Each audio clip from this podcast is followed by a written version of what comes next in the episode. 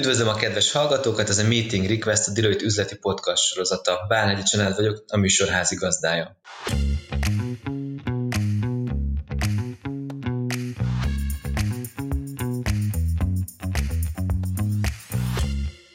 A mai adásban egy visszatérő témával fogunk foglalkozni, hiszen nem először beszélünk az adózási aktualitásokról, és azon belül az áfához kapcsolódó kérdéskörről. Most az egyik leggyakoribb és legnehezebb témával fogunk foglalkozni, ami a mai áfa meghatározza. Nevezetesen azzal, amikor az adóhatóság fiktív számlát tár fel az adózónál.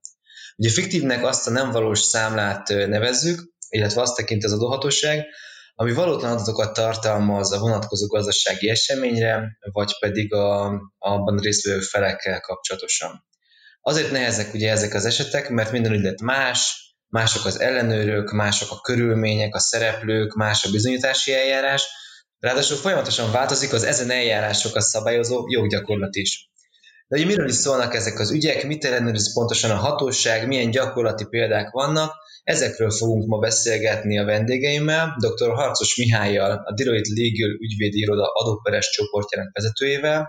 valamint dr. Süt Attilával és dr. Bereznai Henrikkel, az adóperes csoport szakértőjével. Sziasztok, üdv a műsorban! Sziasztok! Sziasztok! Sziasztok! Na hát vágjunk is bele, és akkor ahogy itt előbb elhangzott, Misi, miről szólnak ezek az ügyek? Általánosan adj nekünk egy képet, hogy mit kell a fiktív számlákkal kapcsolatosan tudnunk. Család, nagyon jól mondtad, hogy ez egy újra és újra visszatérő kérdéskör, az áfával való visszaélés, és ugye belegondolok, egy ilyen bő tíz éves, sőt talán már két évtizede is egy fennálló problematika, aminek az az oka, hogy az áfa az elméletben nagyon jól működik, egy fantasztikusan jól megkreált adónem, ugyanakkor a gyakorlatban van egy komoly hibája, ez a hiba pedig az, hogy nagyon alkalmas ez az adónem az adókijátszásokra.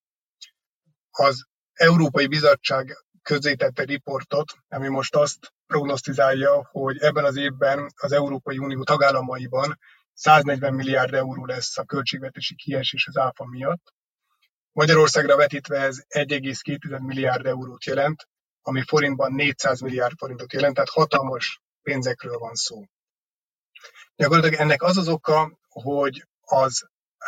áfa egy olyan adónem, amit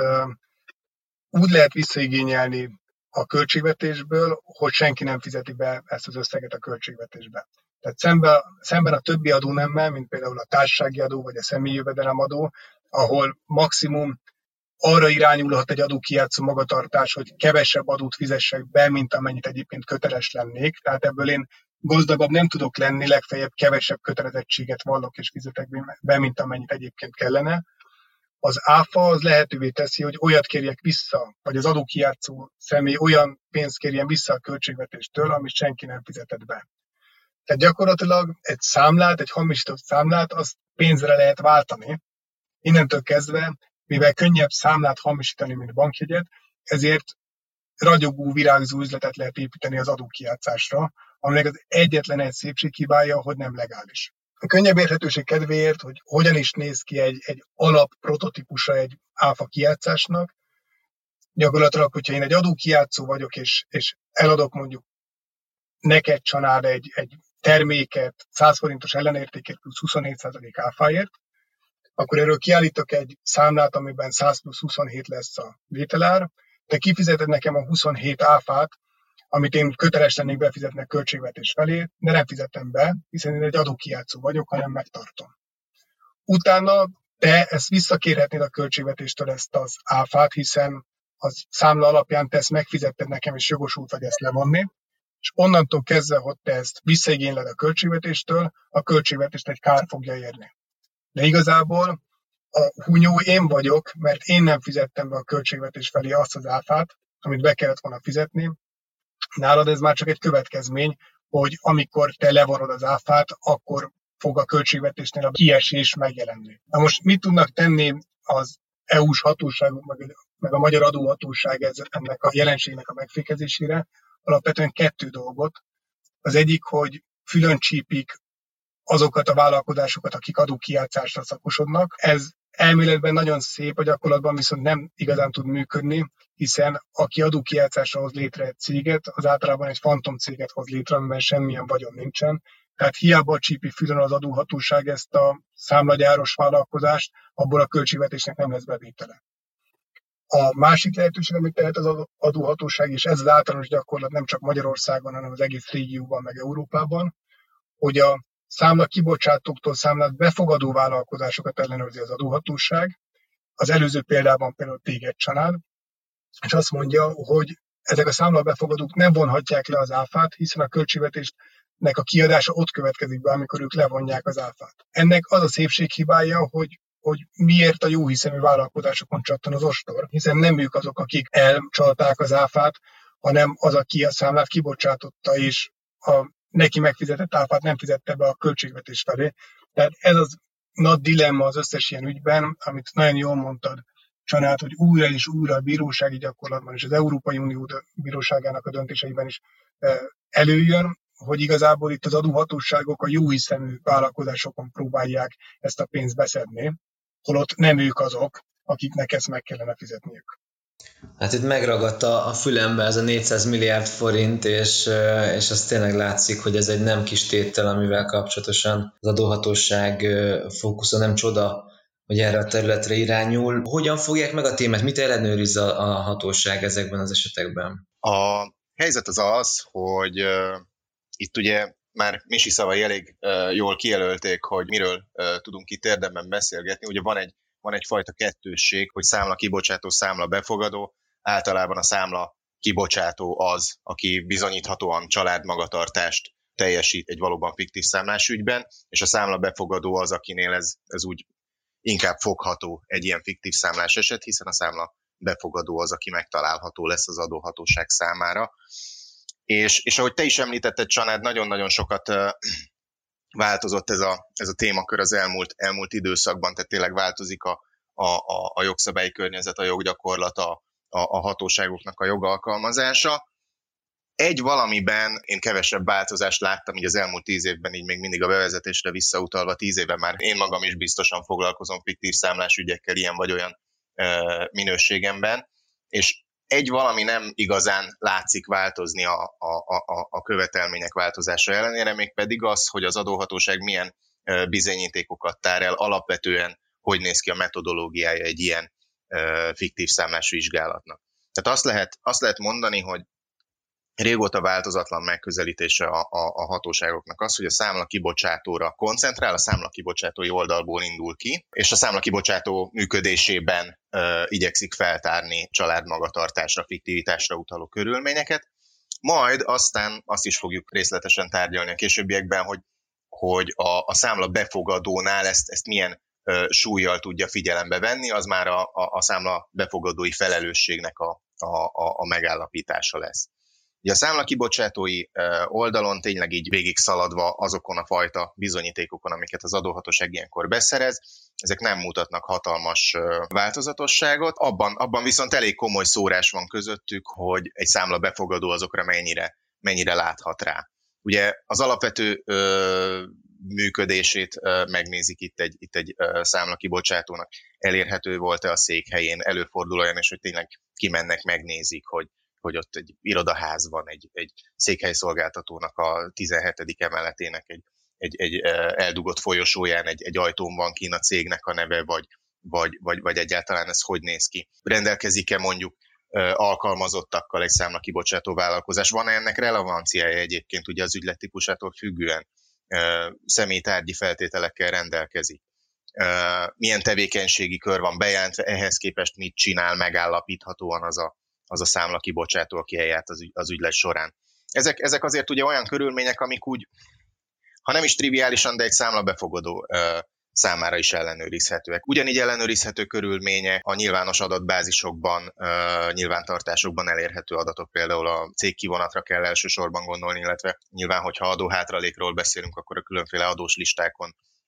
való feltüntetésről az adóhatóság számára már egy, egy, az is megalapozhat egy, egy gyanút, hogyha az ügylet teljesítését követő időszakban egy cég megszűnik, akár felszámolás, akár kényszertörlés útján, pláne hogyha adóhátralékkal szűrik meg. Ugye még mindig a nyilvánosan beszerezhető adatok köréről beszéltünk, és van ezek mellett egy, egy másik adatkör, ami szintén családságra utal az adóhatóság számára, de ezek aztán olyan körülmények, amikre a, a, a számla befogadói pozícióból sokkal kevésbé látunk rá. Ugye itt konkrétan az adózással kapcsolatos dolgokról beszélünk, adóbevallási gyakorlat, az adózási morál, bevallotta-e azt, a, azt az ügyletet a, a számla kibocsátó, amit, amit tényleg vizsgálunk, befizette az áfát utána. Ezek nyilvánvalóan egy számlabefogadó számára sokkal kevésbé megismerhetők, illetve, illetve van itt egy, egy egészen furcsa adóhatósági bizonyítás típus is, amivel szoktunk találkozni, ez pedig az, amikor azt mondja az adóhatóság, hogy valaki adóoptimalizáló vagy adóminimalizáló jellegű bevallást, bevallásokat ad be, ami alatt általában nem gondolnak másra, mint hogy a fizetendő áfáját a, a bejövő áfájával csökkenti, ami hát ugye egy azért azért mondom, hogy ez, hogy ez egy kicsit furcsa, mert hát az áfának az alapvető mechanizmusa az ugye úgy működik, hogy a, hogy a végső áfa teher az a fogyasztón csapódjon le, amihez pedig az kell, hogy a gazdasági vállalkozásokat, akik gazdasági tevékenységük keretében vesznek részt a kereskedelemben, mentesítsék a, az áfa teher alól, még pedig a levonási jognak a biztosításával. Tehát annak ellenére, hogy ez egy gyakran feltűnő érva az adóhatóság eszközkészletében, önmagában azért, azért túl sok mindenre nem utal. Illetve ami pedig, pedig minden egyes esetnél más és más, hogy az ügylet teljesítésének a konkrét körülményei hogy néznek ki. Nyilván ez egy termékértékesítésnél sokkal inkább megfoghatóbbak, tehát a szállításra, az átvételre, a kifizetésre vonatkozó dolgokat néznek meg, megtalálható-e az a termék, amiről szó van, vagy, vagy, vagy eleve onnan indulunk, hogy, hogy nem is volt. Akkor az ügylethez kapcsolódik továbbá ilyen, ilyen körülmény, hogy mondjuk az ügylet ellenértékének látjuk-e a további sorsát, gyakran láttunk olyan fiktív számlás ügyeket, amik tényleg tetten érhető család magatartás volt bennük, és ott bizony, ott bizony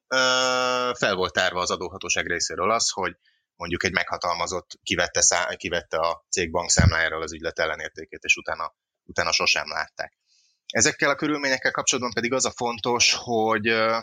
itt a számla kibocsátó családságától is egyrészt, egyrészt függe, hogy a számla befogadó ráláthatott ezekre a körülményekre, másrészt hát nyilván a, a, a felek közötti kapcsolattartás szintjétől,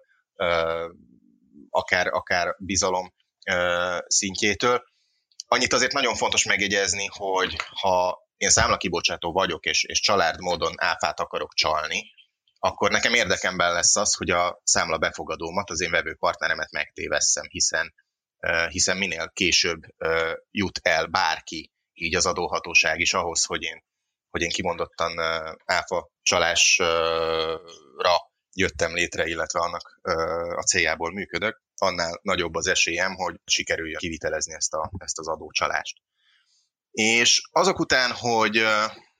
feltárta a NAV azt, hogy a, hogy a számla kibocsátónál mi történt, mik azok a körülmények, amik, amik család magatartásra ö, utalnak, következne el az a pont, hogy ezeket valamiféle logikai ö, kapocsal ugye a számla befogadónak a, a, a magatartásához ö,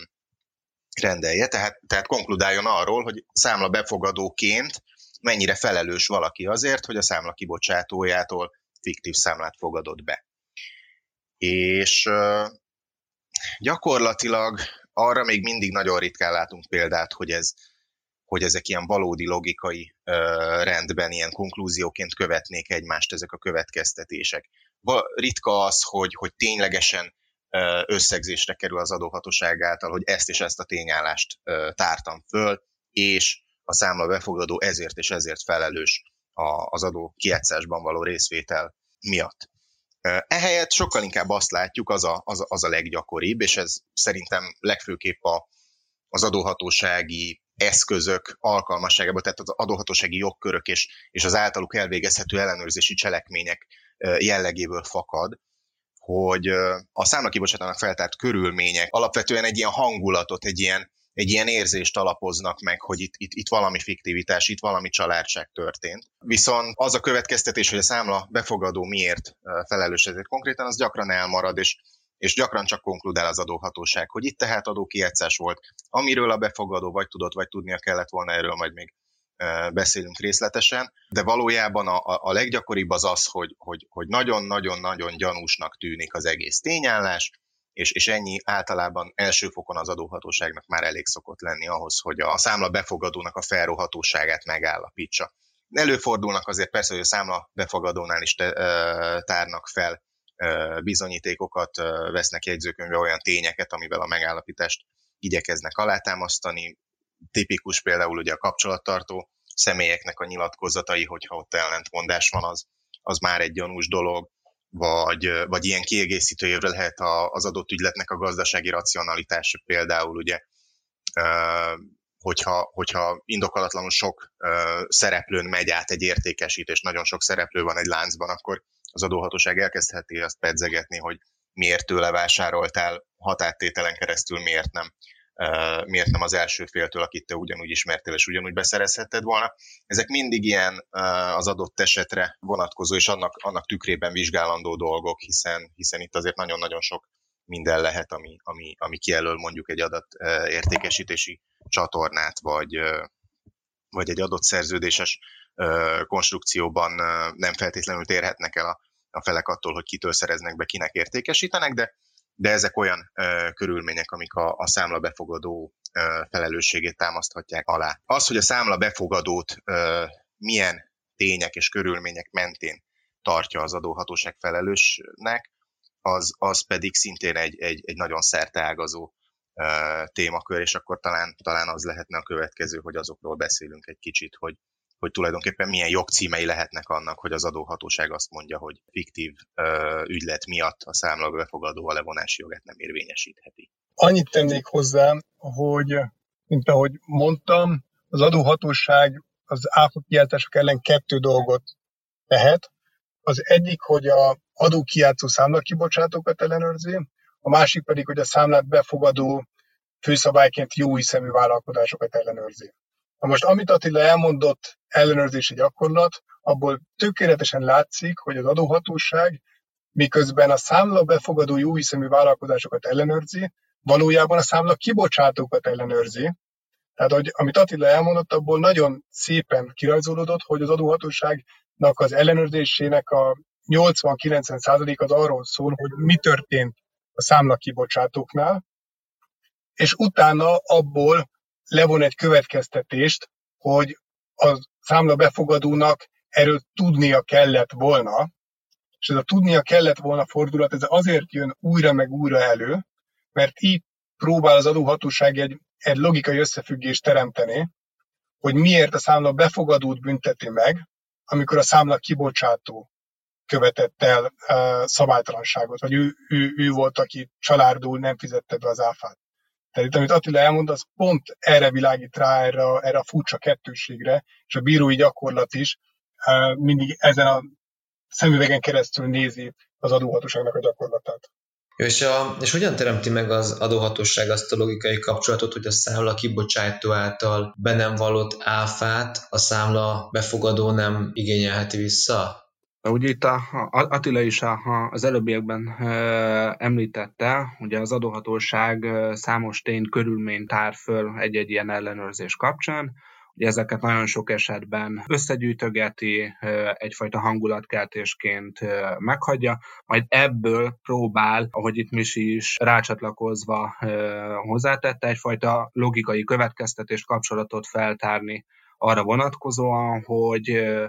ezekről a tényekről, ezekről a körülményekről a, a számlabefogadói oldalon is valamilyen fajta módon, akár aktívan, akár e, egyfajta ilyen belenyugvó passzív szereplőként tudni kellett volna. És ehhez kapcsolódóan a logikai kapcsolat megteremtésénél az adóhatóság alapvetően három ilyen ö, megállapítás típust ö, szokott előhúzni a tarsójából. Ugye az első eset, amikor az, arra hivatkozásra tagadja meg a, a, a levonási jogot, hogy igazából a, a számlában szereplő gazdasági esemény az, az egyáltalán nem történt meg,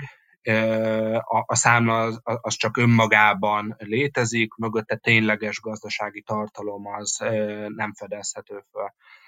Ugye itt, itt, nagyon érdekes, hogy e, ennél az esetkörnél a számlabefogadónak a tudattartalmának a, a vizsgálatához már, már el sem jut, és igazából el sem kell, hogy jusson az adóhatóság,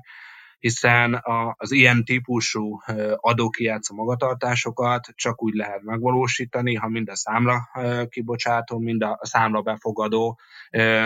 parti ebben, hiszen teljesen érthető, hogyha én számlabefogadóként tudok arról, hogy nem, nem volt ügylet, a, a, akkor én aktívan részt vettem ebben a, a, a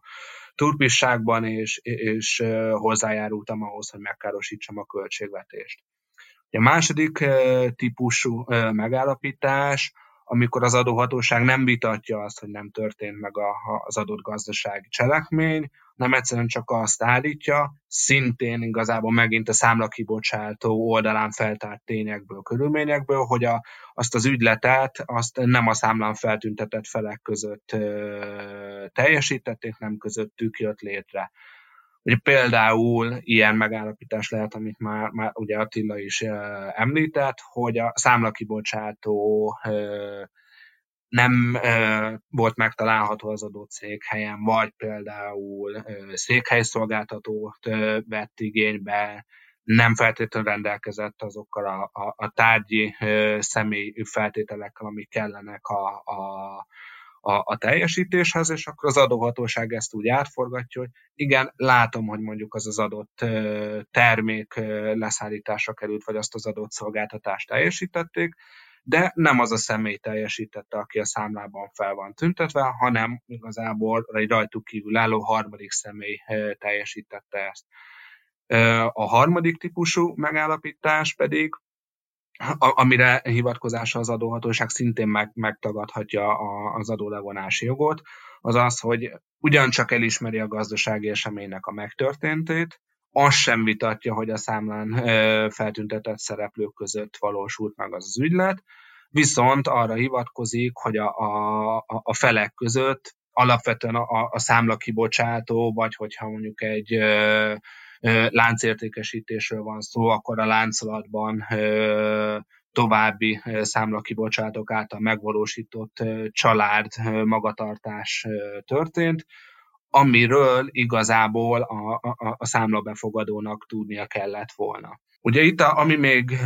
ezen megállapítások kapcsán ugye egy ilyen, ilyen érdekes szempont, hogy ugye, itt említettem az első esetben, amikor nincsen gazdasági cselekmény, ott a, a, a tudattartalom vizsgálata az ugye egyáltalán nem szükséges. Ugye a második esetben, amikor már történt gazdasági esemény, de az nem a számlán szereplő felek között valósult meg, ugye ott alapvetően az adóhatóság nak feladata lenne az, hogy feltárja a számlabefogadónak a tudattartalmát, hiszen olyan tényekre, körülményekre alapozva kívánja megtagadni az adólevonási jogot, amely nem nála, hanem ugye a számlakibocsátónál merült föl. Itt alapvetően vizsgálni kéne, hogy ezekről a turpisságokról a számlabefogadó tudott, vagy hogyha mondjuk minden szükséges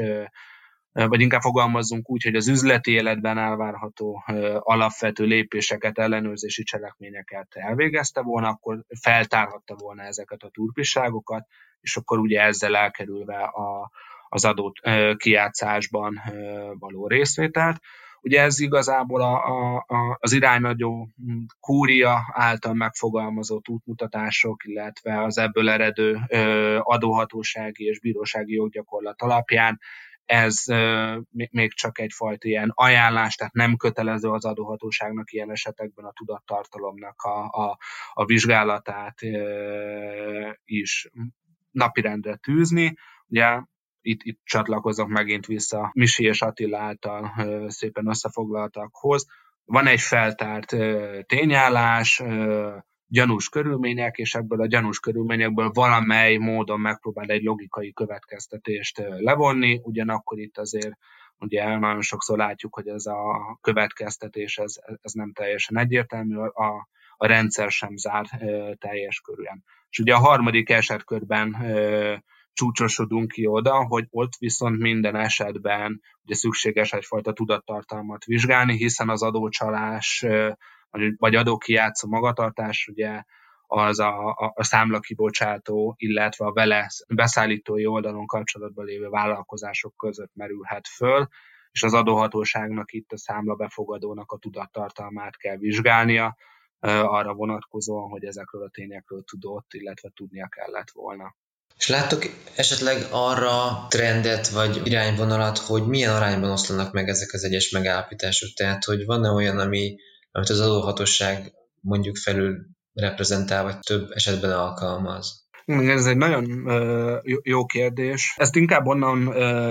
fognám meg, hogy ugye itt említettem, hogy van három típusú megállapítás, ebből mondjuk azt, vagy, vagy vehetjük úgy, hogy az első kettő típusú megállapítás, ugye a tekintettel arról, hogy ott vagy nem történik, vagy nem kötelező a tudattartalom vizsgálata, ezek ilyen objektív típusú megállapítások, feltárjuk a tényeket, további bizonyítás igazából nem, nem, nem szükséges, mert ebből le tudunk vonni egy, e, e, egy következtetést mindenfajta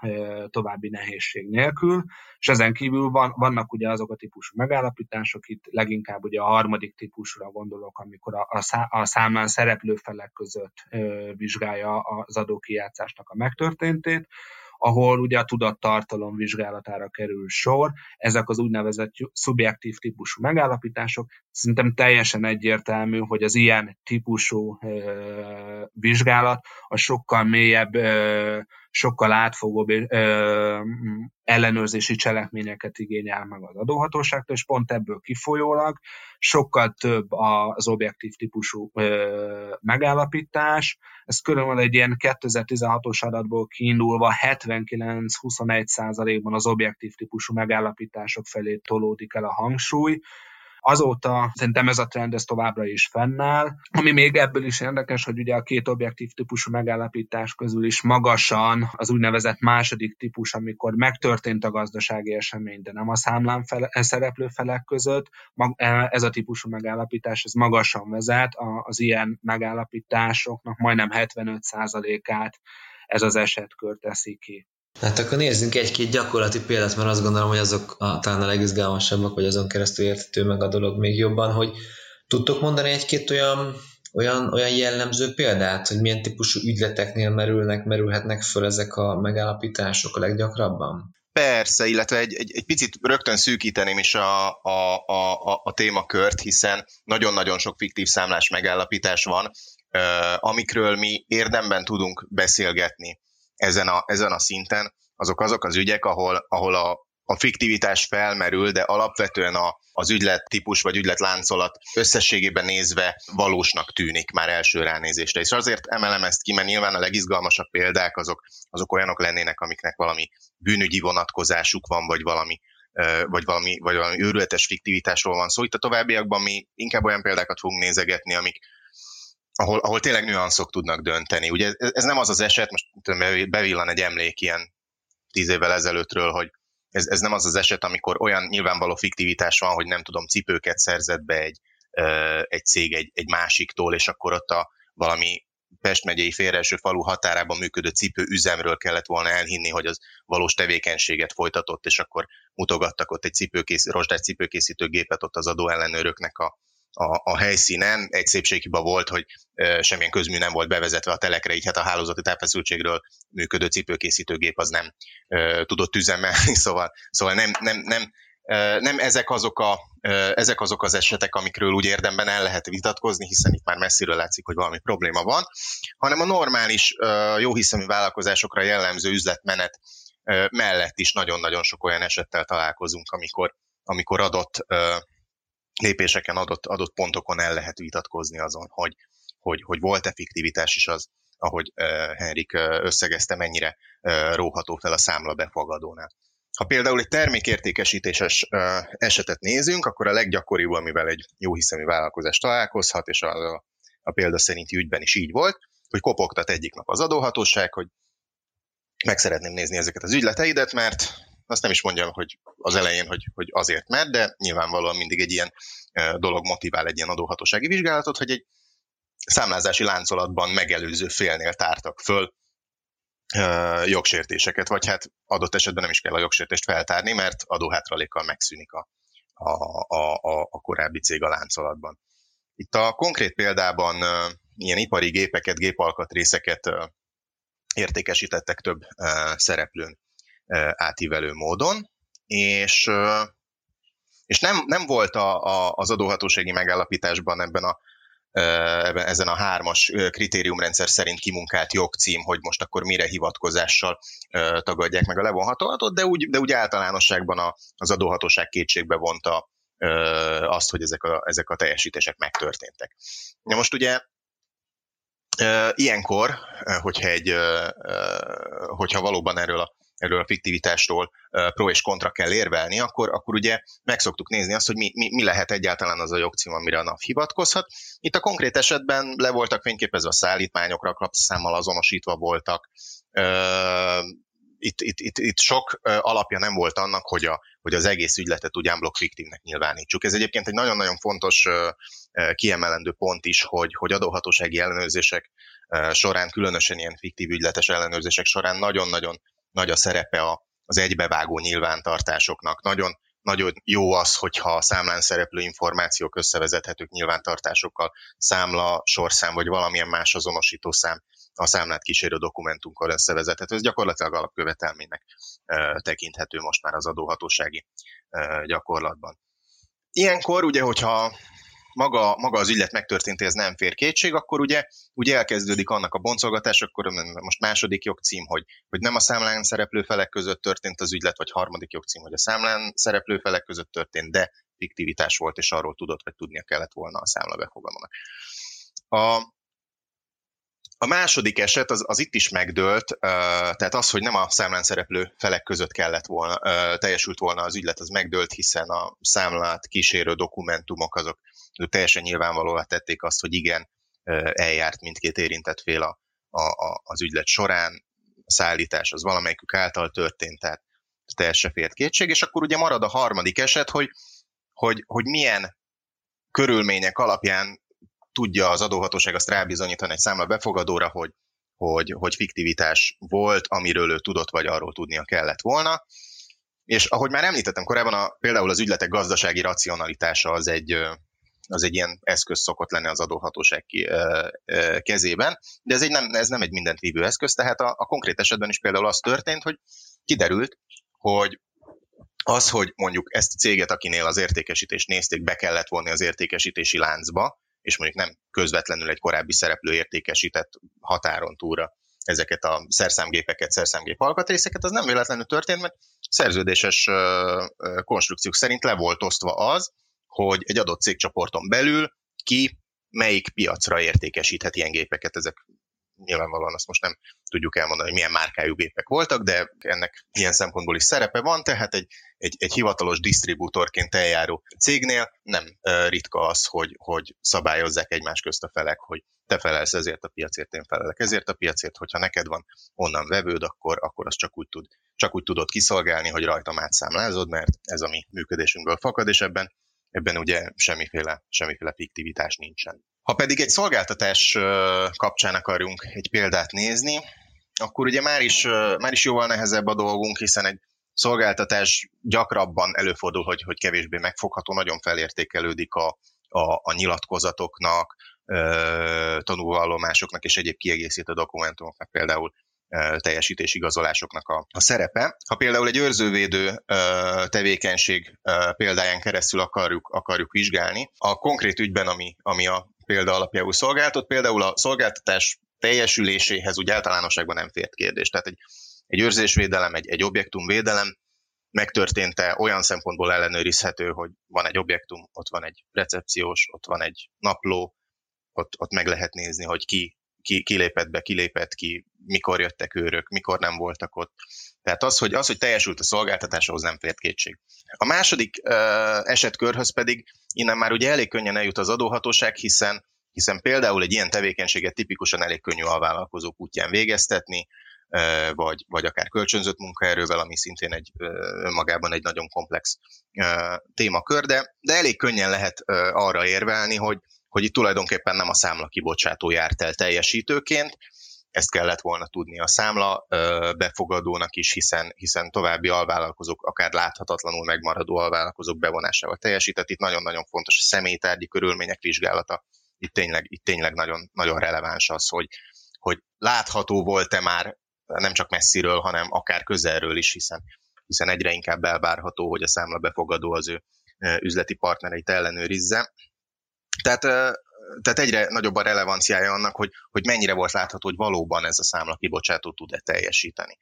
Itt a konkrét esetben meg is állapította az adóhatóság, hogy ez a, ez a számla kibocsátó cég ez nem vett részt a teljesítésben, az általa kibocsátott számla fiktív, és emiatt a számla befogadó nem élhetett a levonási jogával. Így a példákon keresztül bemutatva így a jogcímek közötti különbségtétel kapcsán még annyit el lehet mondani egyébként az adóhatósági gyakorlatról, hogy ahol nem konzekvens a, a jogcímnek a használatot, általában azt szoktuk látni, hogy így a, a, a jogcímek közötti szórás az ilyen súlyosság szerint történik. Tehát, hogyha vala, vala nagyon súlyos fiktivitásra utaló körülményeket ö, tárnak föl, akkor, akkor inkább áll meg az, hogy egyáltalán nem volt ügylet, vagy inkább jut arra a következtetés annak, hogy nem volt ügylet, míg ha csak úgy, csak úgy pedzegetik, hogy itt, itt, itt valami fiktivitás volt, akkor, akkor, akkor, akkor inkább úgy értékelik, hogy, hogy, hogy megpróbálják a, a, a számlabefogadói tudattartalom oldalán megfogni a, a, a kérdést. És ugye a, a, a legfontosabb pedig e, ezzel, ezzel szemben pedig valóban az lenne, hogy konkrét és végigvezethető logikai kapcsolatot teremtsenek ugye a bizonyítékok és a, és a megtagadási jogcím között, és, és hát ezzel foglalkoznak e, is a bíróságok az utóbbi időben, ami, ami részben a mostani beszélgetésünknek is az apropóját adta, hogy hogy ezt a, ennek a követelményrendszerét a bírói gyakorlat folyamatosan alakítja. És akkor emellett, amit említettél Attila, itt az utolsó gondolatban egyre több cikket is lehet olvasni mostanában a sajtóban, hogy a kúria és az EUB vonatkozó döntései az eddigi gyakorlatot megreformálhatják, változtathatják, és ezáltal az adóhatóság lépéskényszerbe kerül, és változtatnia kell a gyakorlatán. Mik ezek a döntések, és milyen változásokat okozhatnak pontosan? Igen, igen, igen, ezt nagyon jól látod, Sanád, itt az utóbbi időben az EUB-nek, illetve a Kúriának egy friss döntés az az érdeklődés középpontjába került. Talán uh, onnan érdemes egy picit megfogni ezt a kérdést, hogy mi is adja ennek a, az aktualitását de szerintem nagyon sokan emlékeznek arra, hogy korábban már voltak uh, magyar vonatkozású uh, olyan ügyek, amelyekben a, a, az EUB a, a magyar adóhatósági gyakorlatot vizsgálta. Uh, szerintem nagyon sok uh, sokunknak ismerősen Cseng a Mahagében, illetve a Tóth Gábor néven elhíresült ügy, illetve ügyek ahol igazából most nagyon röviden így összefoglalva az adóhatóság alapvetően két szempontot vizsgált, illetve a két szempont kapcsán mondta azt ki, hogy a, az akkori mondjuk úgy, hogy 12 előtti adóhatósági gyakorlat az, az nem feltétlen volt egybecsengő a, a, a közösségi jog által elvárt elvekkel, Ugye ezekben a döntésekben két novumként jelent meg egyrészt az, hogy a, a, az EUB kimondta azt, hogy az adóhatóság arra hivatkozással, önmagában arra hivatkozással, hogy a, a számla kibocsátó megfelelő személyi és tárgyi feltételekkel nem rendelkezik ahhoz, hogy ezt az ügyletet teljesíteni tudja. Ez még nem utalhat arra, hogy itt egy adókijátszó családmagatartás valósul meg, illetve hogy a másik ilyen nagyobb novuma ezeknek az ügyeknek az volt, hogy hogy igazából az adóhatóságnak a feladata az, hogy a, a, az adózókat ellenőrizze. Nyilván van egy elvárt mérce, főleg ugye az üzleti életben, amit nekem, mint számla befogadónak szem előtt kell tartanom, és az alapvető ellenőrzési cselekményeket, ha már szerződök valakivel, és, és valakivel üzleti kapcsolatban állok, akkor azt lefolytassam. Viszont ezek az alapvető ellenőrzési cselekmények nem csaphatnak át abba a, a mederbe, a, a, a, ahol igazából már az adóhatóságnak a feladatait látjuk felfedezni, tehát nem lehet több többletkövetelményeket elvárni a, a számlabefogadókkal a, a szemben. Például arra gondolok, hogy konkrét esetben a, az EUB kimondta azt, hogy igazából arra hivatkozással, hogy nem ellenőrizte azt, hogy adóalanyként jár el a számlakibocsátó, ez, ez még önmagában szintén nem vezethet odáig, hogy, hogy itt adókijátszó magatartás valósulhat meg. Ugye ez a fajta gyakorlat ideig óráig működött is itthon nálunk ugye Magyarországon, sőt, még kurjai döntés is született ezen Európai Uniós Bírósági döntések alapján, viszont később kezdtünk visszatérni a, a, a korábbi mederbe, azzal, hogy az adóhatóság behozott egyfajta új szempontrendszert, azzal, hogy a korábbi gyakorlatát ezen új szempontrendszer mögé beültetve, vagy beépítve próbálja újra és újra azokat a tényeket, körülményeket, amelyeket a számla kibocsátónál fennáll, azokat ugye a számla befogadó oldalán értékelni, és így ugye, amiről már többször is itt most beszéltünk, azt a logikai kapcsolatot megteremteni. És ez a logikai kapcsolat pedig az lenne, hogy ugye alapvetően, ha, ha visszaúrunk az alapokra, akkor a, az áfa levonásnak az egyik alaptétele, hogy akkor tudunk áfát levonni, ha van e, rendelkezésünkre áll az ügyletről kiállított, e, áthárított e, adót tartalmazó számla. Ugye a számlával kapcsolatosan vannak követelmények, amelyeket alapvetően ugye a közösségi jog a szabályoz, ehhez képest ugye nyilván vannak eltérések tagállami szinten. Többletkövetelményeket írhat elő az adott tagállami szabályozás, és ugye ez történik a mi esetünkben is, amikor az adóhatóság figyelmen kívül hagyva azt a tényt, hogy az adólevonási jog alapjául a közösségi jog feltételének megfelelő számla elegendő, egyfajta olyan többletkövetelményt ír elő, mint hogy a számviteli törvény előírásainak is meg kell, hogy feleljen a számla, ezáltal egy, a, a, a számviteli törvény által felállított valódiság elvét követve plusz többletkövetelményeket kell teljesíteni a, a, a számlákkal kapcsolatosan. És abban az esetben, ha az adóhatóság itt a számviteli törvény előírásait is ellenőrizve mondjuk vizsgálja a számlakibocsátó oldalán, hogy megfelelő személy tárgyi feltételekkel rendelkezett az ügylet teljesítéséhez. Vagy pedig indokolt volt-e gazdaságilag további alvállalkozóknak a, a, láncolatba történő beépítése, majd ezekből azt állapítja meg, hogy nem volt a megfelelő személytárgyi feltétel, nem volt indokolt a további alvállalkozó bevonása, akkor szépen átforgatja ezeket a megállapításokat abba az irányba, hogy a számla az nem, nem, nem tükrözi a, a, a, a tényleges valódiságot, a valódiság elvének nem felel meg, ezáltal a számlát egyből átminősíti e, számviteli szempontból egy hiteltelen bizonylatnak, és így megtagadja az adólevonási jogot, így igazából már mondhatni úgy, hogy megvan az a kapcsolat a feltárt tény és a jogcím vagy a megállapítás között, és akkor itt igazából kisebb vagy hosszabb kitérőt követően jön be az Európai Unió bíróságának ez a két új döntése, amely egyrészt visszacsatol a, a korábbi megállapításokra és a korábbi magyar ügyekben tett megállapításokat újra megerősíti, másrészt pedig új innovatív szempontrendszereket is behoz, mégpedig egyrészt ez, ezek keretében kimondja azt, hogy az a tény önmagában, hogy gazdaságilag nem volt indokolt további alvállalkozónak az, igénybevétele, ez még nem alapozhatja meg azt, hogy itt egy adókijátszó magatartás valósult meg de emellett szintén fenntartja a korábbi megállapítását, hogy többletkövetelményeket az adó,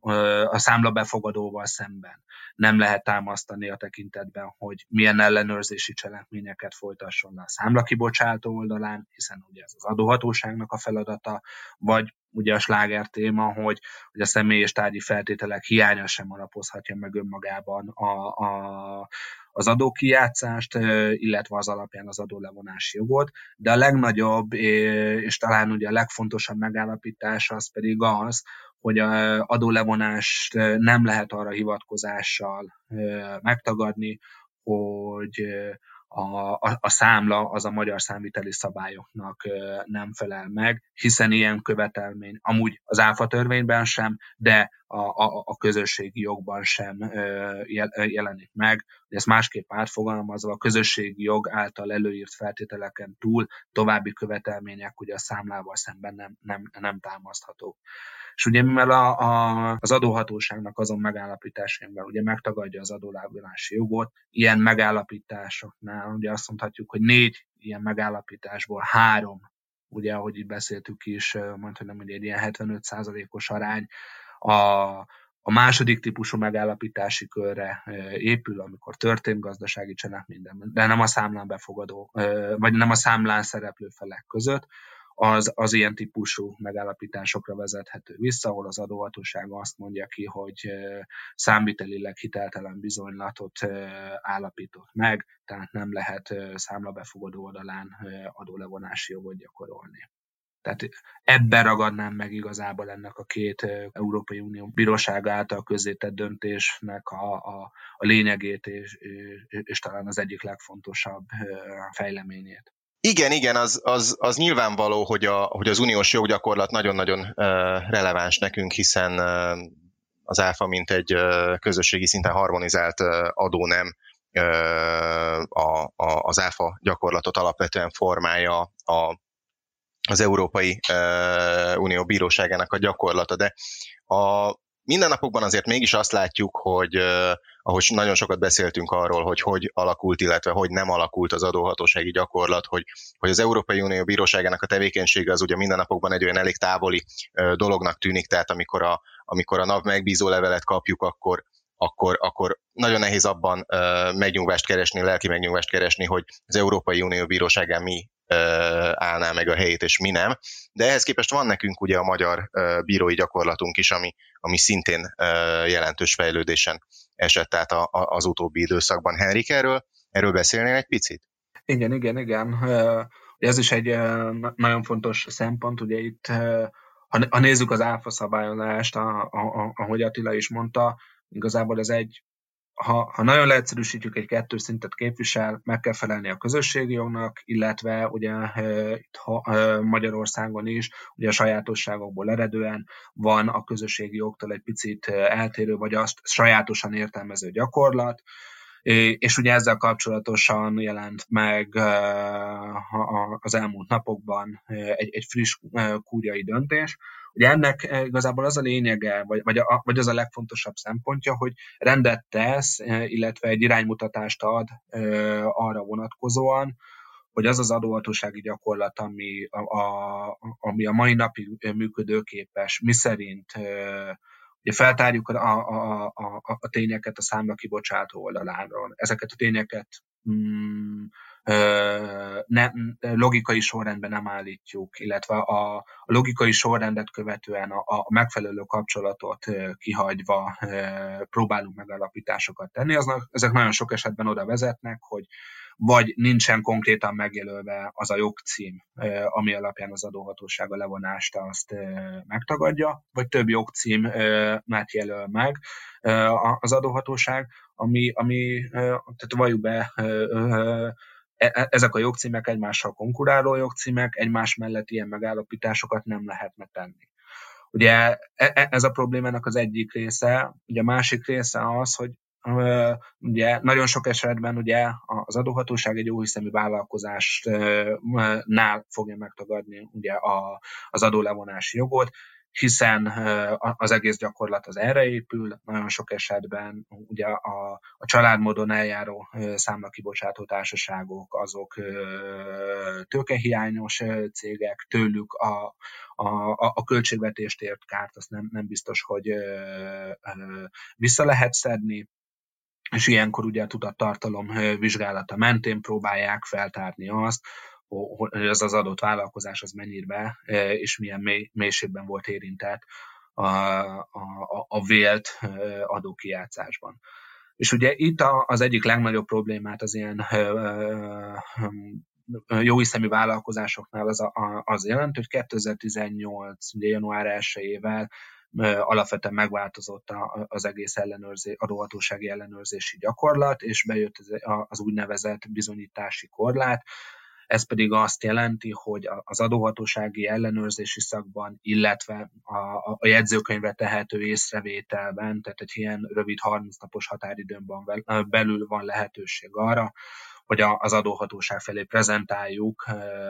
a saját magunkat igazoló tényeket, bizonyítékokat, körülményeket. Ugye önmagában nehéz egyetlen egy jogcímmel szemben is védekezni, pláne abban az esetben, ha nincsen megjelölve a jogcím, akkor ugye be kell igazából mutatni mindegyik vonatkozásában az, hogy hogy az ott feltártak ránk miért nem vonatkoznak, hiszen nem tudjuk eldönteni, hogy az adóhatóság pontosan melyikre alapozza, tagadta meg az adólevonási jogunkat, ha pedig jogcím, két, két vagy több jogcím kerül megjelölésre, akkor pedig ugye értelemszerűen mindegyik ellen védekezni kell, mert ha az egyike alól még kimántjuk magunkat, ugyanúgy ott marad a, a következő és a következő jogcím, amit, ahogy mondtam, itt ugye a bizonyítási korlát miatt, hogyha ha nem tudunk mindegyik eh, szemben érdemben rövid határidőn belül védekezni, azt egy később jogorvaslati eljárások keretében már nem, nem biztos, hogy ki tudjuk menteni a saját magatartásunkat, és bebizonyítani azt, hogy kérem szépen mi jogkövető módon, jó hiszeműen vettünk részt ebben az ügyletben, nem mutat semmi arra, hogy, hogy itt adókijátszás történt volna, és nekünk arról tudni kellett volna. És ugye itt mondta ki, a, a, a, vagy ezzel kapcsolatosan mondta ki a kúria alapvetően a, azt, hogy ha az adóhatóság arra hivatkozással szeretné megtagadni, vagy kívánja megtagadni az adólevonási jogot, hogy adókijátszás történt, és annak aktív szereplője volt a számlabefogadó, akkor igen, akkor ebben az esetben igen, is kemény bizonyítékokkal, kőkemény bizonyítékokkal alá kell azt támasztani, hogy a számlabefogadó abban egyrészt aktívan részt vett, ugye ő annak a láncolatnak a, az alakítója volt, haszonhúzója volt, és itt nem lehet még ezen a szinten sem megállni, tovább menve fel kell tárni azokat a, a, a magatartásokat is, amelyekben bizonyítják azt, hogy, hogy ő ténylegesen aktívan részt vett, és ebből neki milyen haszna előnye származott. És hogyha ilyen megállapítás nem tud tenni, tehát ezeket nem tudja bebizonyítani, akkor pedig egyfajta tudattartalmat kell vizsgálni, és itt a tudattartalom kapcsán vizsgálnia kell azt, hogy a száma befogadó ténylegesen gondatlanul járt el, hogy az adott, hogy az üzleti életben elvárható alapvető szükséges intézkedéseket, azokat megtette vagy sem annak érdekében, hogy ne, játszon, ne váljon adóelkerülés részesevé. Ha ugye itt a tudattartalmat sem sikerül ugye alátámasztani, akkor ugye az adólevonási jog megtagadására egyáltalán nincsen lehetőség. Ugye ezzel a döntéssel, ugye, meg, meg ennek az összefoglalására arra szeretnénk rávilágítani, hogy nem lehet önmagában azt mondani, hogy itt vannak a feltárt itt vannak ezek a körülmények, erről te, mint számla befogadó vállalkozást tudtál, vagy tudnod kellett volna, mert mondjuk te aktívan részt vettél, vagy meg passzívan ennek a szereplőjével váltál, mert ugye egyrészt ezek sok esetben egymással, ahogy mondtam, konkuráló jogcímek, másrészt pedig ugye elvonja az adóhatóságtól azt a, a törvényi kötelezettséget, hogy, hogy, hogy ő bizonyítsa azt, hogy itt ténylegesen adókijátszó magatartás valósult meg. Ha ez valósult meg, akkor azt neki kell alátámasztani a több különböző szinten. És ugye ennek a döntésnek igazából a, a, azért is van nagy, vagy van nagy jelentősége, mivel ugye most július 1-től itthon Magyarországon, hogy kicsit a, a, a szó bulvárosabb jelentését használjuk, akkor mondhatjuk azt, hogy egyfajta félprecedens jogrendszer működik, ami ugye alapvetően azt jelenti, hogy ha a, a, a kúria hoz egy döntést, akkor abban, attól a döntéstől jogkérdésben kivételesen, és, és mondom, hogy csak nagyon kivételes esetben jogszabályban meghatározott feltételek vagy, vagy jogszabályban meghatározott esetekben lehet eltérni, és ilyenkor az eltérést is külön indokolni kell, meg kell alá kell tudnia támasztani az adott bíróságnak, hogy, hogy mi indokolta a, a, a kúri által korábban közétett döntéstől való, való eltérést. Ugye e, itt jelenik meg az, hogy, hogy mind ugye a, a, az Európai Unió Bíróságának a döntése, és ugye mind a, a, a kúriának a döntése egyfajta formáló hatással lesz, a, a, vagy, vagy kellene, hogy legyen a jelenlegi adóhatósági gyakorlatra.